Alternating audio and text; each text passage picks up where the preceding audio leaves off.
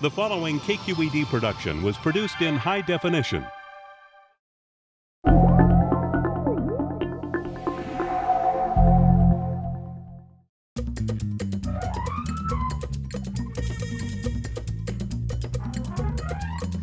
Hi, I'm Lauren Sommer with Quest, and today we're at the Lindsay Wildlife Museum in Walnut Creek, where they rehabilitate sick and injured wild animals found right in our backyard.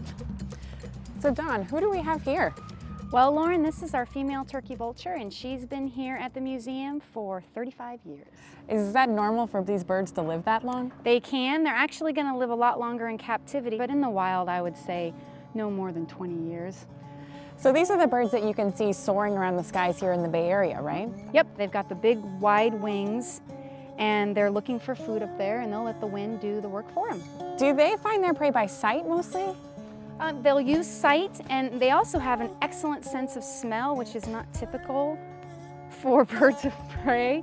And they eat dead things? Yes, they eat roadkill and carrion and any kind of dead animals that they can get their, their beaks on.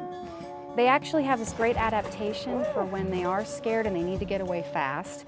They regurgitate their food, and it serves two purposes. And one of them is to uh, offend their predators because it smells really bad, and the other is to lighten the load so they can get away faster.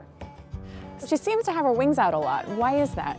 She can look bigger when she feels uncomfortable, so she looks a little bit more threatening. The other reason is actually when they're eating all that dead food, they get a lot of parasites and unmentionables all over their feathers, and they need to get them off. And one of the best ways to do that is to use the UV radiation from the sun.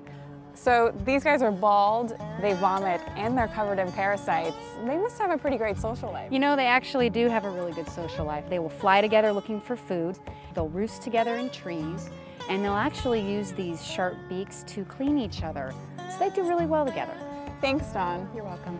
If you'd like to meet some of the wildlife ambassadors here at the Lindsay, you can check out their schedules at wildlife-museum.org.